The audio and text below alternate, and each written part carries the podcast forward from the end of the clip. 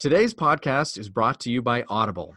Get a free audiobook download and 30-day free trial at www.audibletrial.com slash plearnmc. Over 180,000 titles to choose from for your iPhone, Android, Kindle, or MP3 player.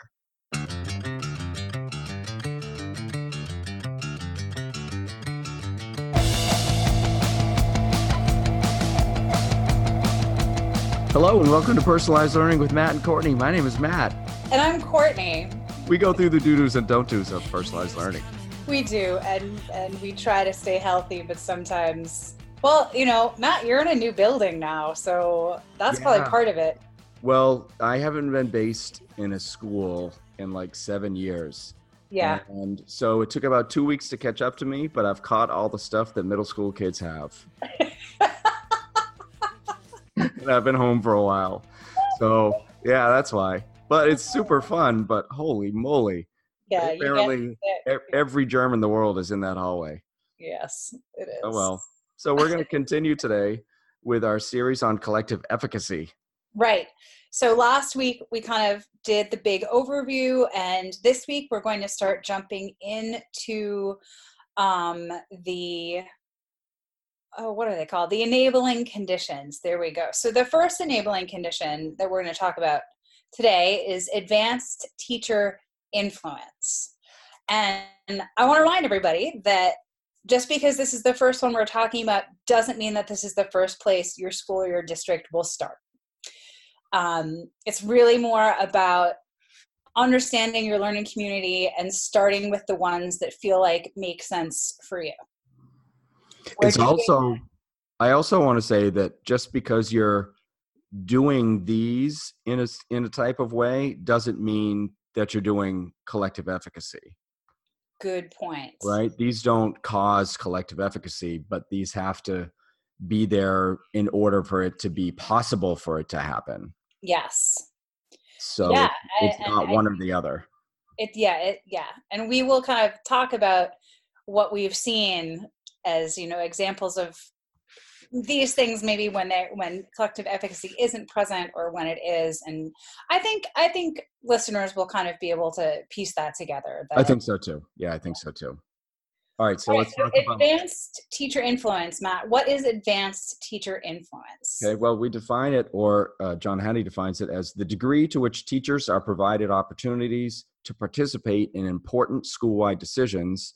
Because when teachers are giving leadership opportunities, be they become eager to become proficient in content. You would you would think that's true, right? Because you, Yeah. it, just like we talk about with our kids, if you give them a voice and a choice in what they're doing in the classroom, then they're more apt to become uh, proficient right? So it makes sense that if teachers are given the same, their classroom is the building. Uh, therefore, if they're given those opportunities, they might get better at everything else they're doing. Yeah it, it's you know we talk about building agency in the learners and that leading to motivation and it's the same thing give agency to the adults in a learning community and they will become that much more invested in and committed to and motivated to be a part of the learning community I'm sure we'll talk about shortly some of the ways that this is the ways that it's not going to happen, uh, the Yeah. ways that it's kind of fake. But how about we talk about some of the ways that you can do this first? Sure. Um, so one of the things that immediately came to mind to me, because it's a quick and easy one, and I guess any of these could end up being fake or not. It, it really depends on what happens, right, with the information that comes from any of these. Um, so the first one that I put in our notes with an exclamation point isn't going to shock our locker, shock our lockers. Ugh, That's shock our another thing. it's parking lots. yeah, yeah, we talk about those all the time. right? We do. They are a fantastic way to gather staff input across the school, across the district. It can be as simple as a paper one stuck up in the teacher's lounge, it can be a digital one. Um, they can be open free comment and they can be directed too. You can you can make prompts. You say you know you Mhm. can say like issue is happening. Please put thoughts on the parking lot or um, but the key to them as the key that to them when you use them with learners is that you have to actually collect the responses and you have to actually respond. Right. I was going to say that it, just because you have the parking lots doesn't make it useful or doesn't make it voice and choice just like in the classroom you got to do something with them right. Got to do something with them and the first time you don't is when it starts to to degrade as it were so they're not really important anymore. So start right at the beginning start doing something with them right off the bat. Right. Right. Um, so i've seen this work really well in a district um, in a district and in a school actually. Um, one of them was straight up paper. It was just hung in a staff room mm-hmm. and the principal answered it roughly i want to say every two weeks is about when the answers there would be enough questions there to, to warrant answers. And sometimes the answers were very quick and sometimes the answer was you know like hey great point. We're taking this to x committee or i'm going to take this to this committee or, or i'm going to get together a focus group to to help answer this you know i don't have the answer right now and i think but i will get one right and you will help. I think that's a huge key to it. Right. Uh, you can't always have the answer and you have to be willing to say i don't have an answer right now let's find one together. Okay that makes sense. What could another way that uh, schools or districts could do this? Um so i think about kind of the idea of committees with teeth. So I think of, you know, so like an example of, of a committee that doesn't really have teeth is one where nothing ever happens because of the meetings or because of the discussions. Okay. Right. Or really great discussions are held or had, but then administration just says no Oh, yes, I've sat on some. You know what I'm saying? Sometimes, yes, absolutely. Yeah, it, and it's it's really frustrating, and it makes people feel like it's fake because it is fake. You know, or like you get the, you know, I've I've had this question asked when when setting up committees for things. You know, um, well, are we the people on the committee actually going to provide an answer that's going to be listened to, or is there already an answer decided upon? Mm-hmm. I know I've seen right? that a lot as an administrator. I've seen that a lot when when I set up committees, and that's one of the first things they ask. The teachers ask is, uh, yeah. "Does this mean anything here?" And right. it's a great point from a teacher point of view. It's like, why am I going to waste my time if you're not going to listen to me, or even right. even have any input at all? So I have a question for you about a particular committee, though. Okay. Prom committee. so a prom committee. That's why teachers, our teachers on prom are teachers on prom committees. Teachers are on prom committee because they need to help with setting up the location and and getting the, the kids together for the directions and kind of just organizing it. Is that a committee with teeth, or is that just a committee out of necessity? I feel like uh, okay, so I I feel like I might not be able to fully and with an intelligent you know position to answer this question because I have never when I was a teacher I was in middle school we did not have mm-hmm. proms so I have never been a faculty member in a high school um, so I do not have the same reverence for prom. well, the reason I ask is because I'm yeah, looking why? at some of these other um, other notes that we have on uh, advanced teacher influence, and one of them, uh, one I'll just read the sentence. It says, "In order to advance teacher influence, administrators can identify areas that might be considered for school improvement." And it gives some examples like school environment, delivery of curriculum, professional learning, and parental involvement. Okay, I don't hear prom there. I don't hear prom there, but parental involvement is something definitely that we did with prom committee.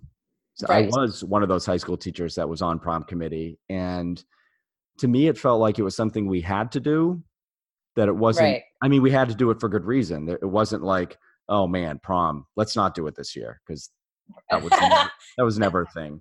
But it's something that we kind of felt we had to do and we had our our involvement and we got parents involved and stuff but it didn't really bring us together as a staff. It was just like this yeah. this needs to get done so you do it. So i'm kind of leaning that this is it's a committee you kind of need and it's important but it has nothing to do with uh, teacher influence.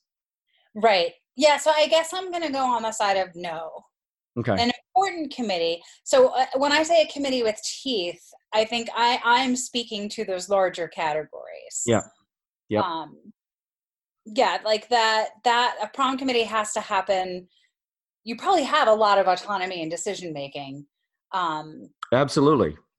But uh, on the whole, does not contribute to the greater um, professional learning environment.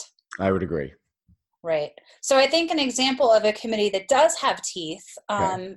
I think they tend to be more like I want to say ad hoc committees, like they show up when you need them. So probably more like a task force. Mm-hmm. That being said, a lot of schools have a climate committee. Okay. That keep their eye on the climate of the district, and so I think this is actually really good of an, a good example of a committee that could go either way.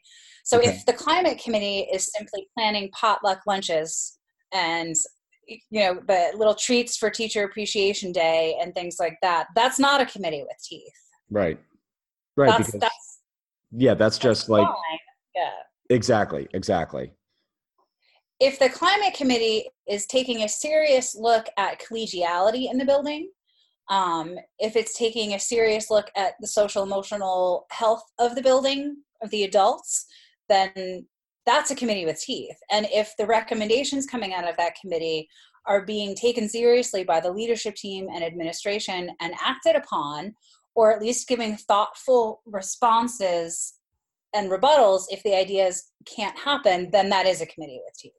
Okay. Okay. So right? there are some there are some subtle differences that we need to know uh, about really what is the point of the committee yeah. and who listens to the committee right the, the differences between something that uh, like like you said more of a task force where we're trying to find out the answer to something so we can make decisions from the results of whatever was learned in that committee right so here's an example of a task force I actually led in a district that went really, really well. Okay. And it started off with the question Is what we come up with and what we say really going to be listened to? Mm-hmm. And in this case, I knew the answer was going to be yes because I'd kind of set it up that way. Like we were, we went in with the parameters, right? We knew that um, we, the district was going to adopt. Uh, it was the Lucy Calkins reading and writing workshop, right? We knew that we wanted that to happen, but everything else we didn't have the answer to. The time frame, who, who, when, you know, how all the material purchasing would happen. Like none of that was figured out um, and that could have been very easily just handled by the curriculum director, right? Mm-hmm. And that would happen in a lot of places.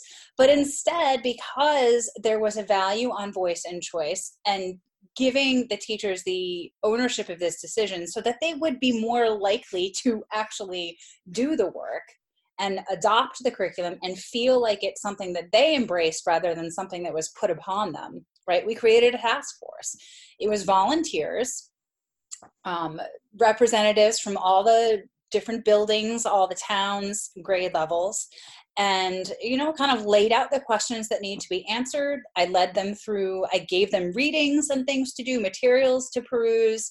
We had fantastic discussions. And absolutely everything that they recommended the district adopted. Nice.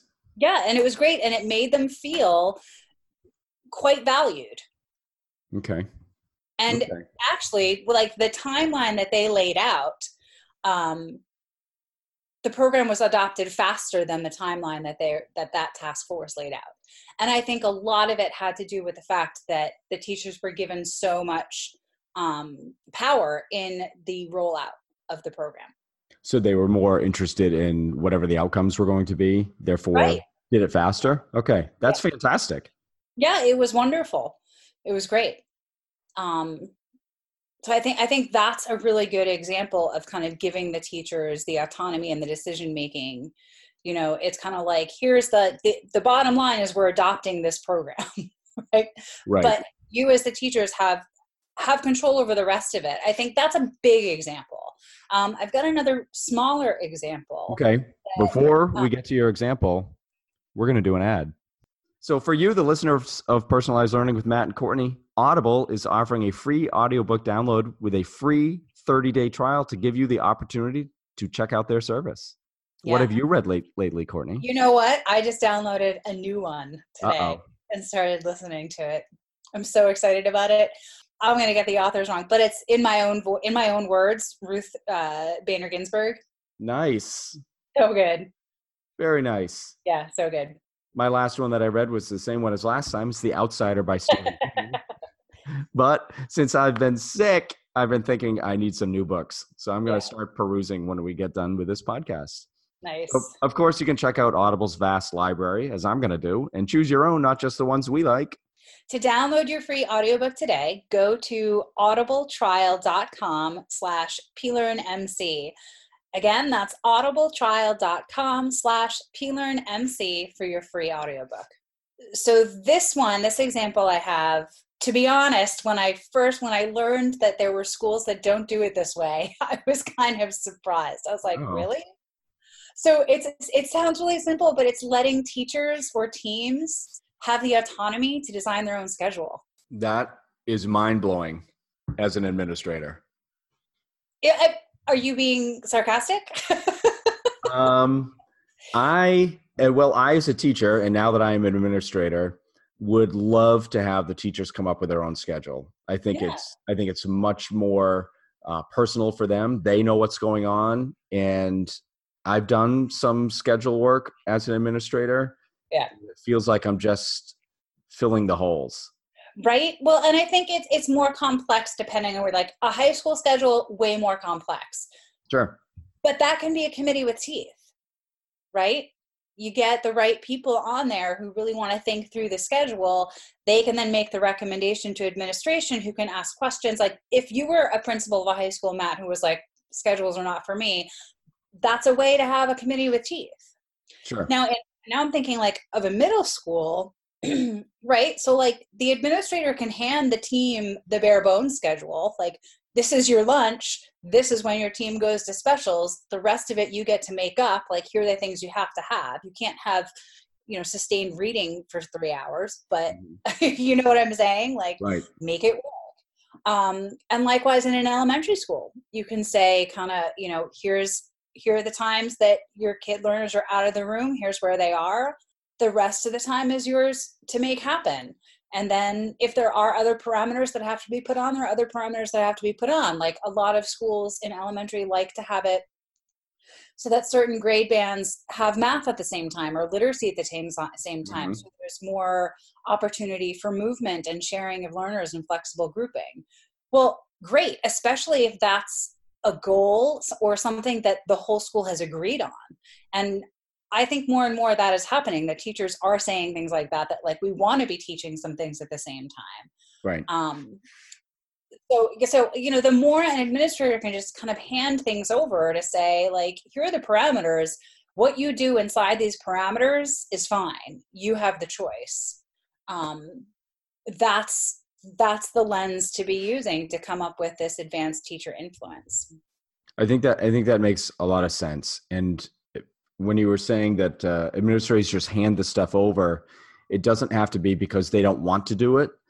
Um, right. I think they want to give the teachers some type of input because it makes a first of all to be honest as administrator it makes everybody's lives easier when the teachers are happy. And they are designing something that works for the learners. And since they're the ones that are with the learners every single day they know them and and how it all works on an intimate basis then they can design right. things that work for them and work for the learners in turn. Right. i think that makes total sense. Right. Yeah.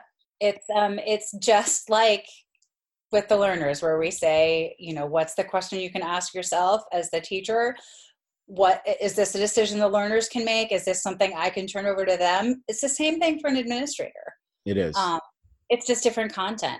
And likewise often when you switch to kind of more voice and choice in a classroom the learners kind of freak a little bit and like have a hard time taking it on at first the same thing can happen with adults Um, and so it, it, can take time to kind of build the trust that you actually do want them to do this. And yes, what they're doing is right. They're not wrong, but uh, persistence. right. right. You said that that uh, the freaking out can happen. I'm pretty sure it's will happen. you know, again, it's not what we're used to, so it takes some time to change that that culture and that mindset. Uh, just like it does yeah. with the young learners, it does that with the adult learners too. I think that's a great way to to uh, wrap this one up. Yeah. So we've talked today about advanced teacher influence. It's our first in a series of six of these enabling conditions that we'll be talking about over the next few weeks. Yeah, excellent. I'm so excited. So where can you follow us, Courtney? Um, uh, you can follow us on Twitter at PLearnMC. You can go to the Facebook page for the pod, which is um, PLearnMC, and our website, which is, you guessed it, PLearnMC.com. That so sounds right. All of those places. And personally, I'm Apple ONC. Matt is at Eat Sleep Stats. And rate, review us on iTunes, share, tell others about us, and Okay, we'll we're alone.